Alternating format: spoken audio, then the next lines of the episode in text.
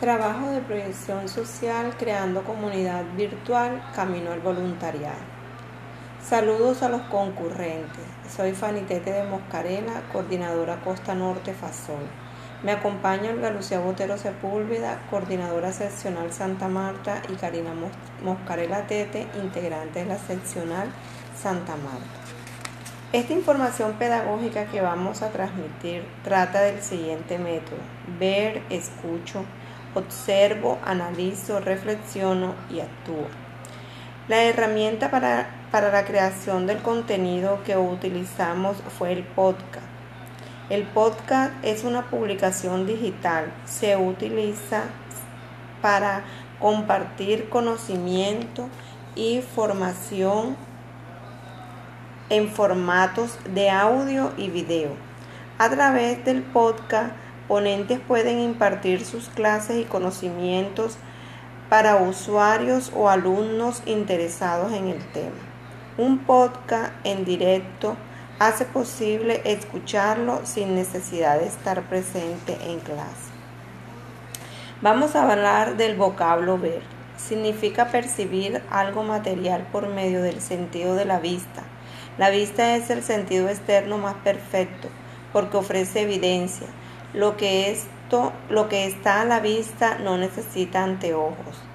Al ver, el ver no es solo depende del ojo ni del objeto, sino de la acción de la luz que ilumina y lo hace visible. Se hace desde la mente. Yo, un ejemplo, yo observé detalladamente la pared que arreglaste y quedó muy bien. Escuchar es poner atención a algo que captamos por el oído. No toda la información es de la misma manera, ya que a veces escuchamos y otras veces oímos. Toda persona necesita y desea ser escuchado con respeto y cortesía.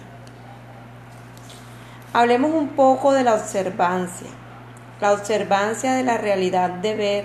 Algunas personas creen que es sencillo, basta con una, con una simple mirada que por lo general es muy rápida y sin ninguna o poca crítica. Por ejemplo, encontramos un barrio llamado Minuto de Dios, donde observamos una problemática con el río que lo bordea. De, donde se analizó los peligros a los que los moradores están expuestos, porque el monte está crecido, salen culebras, hombres se esconden y como botadero de basura. Se reflexionó por eso con la comunidad que se reunió y llegó a un acuerdo de conformar un equipo de trabajo donde se designaron varias tareas. Las tareas se ejecutarán así. Limpieza del, del, monte, fumigación, recoger escombros y basura, llamar a la entidad encargada de recoger los desechos y la comunidad cumplió.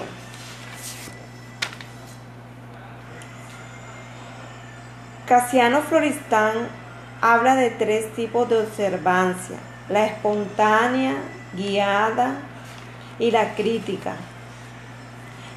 La espontánea. Los resultados son extraídos de experiencias comunes, válidas aunque a veces engañosas y a veces subjetivas. Guiada. Utiliza técnicas e instrumentos de análisis apropiados. Ejemplo, entrevistas, encuestas, estadísticas, recopilación documental, etc. Se hacen cuestionarios en el que se incluyen todos los datos social, económico, cultural, comportamientos y conductas. Crítica.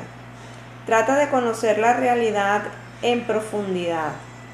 Se propone estudiar el fondo ideológico de las personas, es decir, valores, normas, acciones, su horizonte simbólico y la filosofía imperante, es decir, conjunto de principios.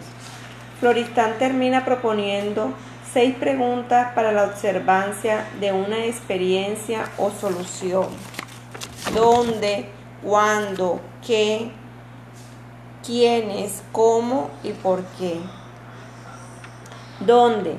Quiere decir la ubicación donde sucede la experiencia o situación. ¿Cuándo? Es el momento donde se da la situación o experiencia. ¿Qué? Es decir, conocer las personas que van a intervenir en la experiencia o situación, participantes responsables. ¿Qué? Precisar la experiencia o situación. ¿Cómo? Es la manera como se va a desarrollar la situación o experiencia y por qué son las causas que originan la experiencia o situación. Es el motivo o causa por el cual se ejecuta la experiencia o situación.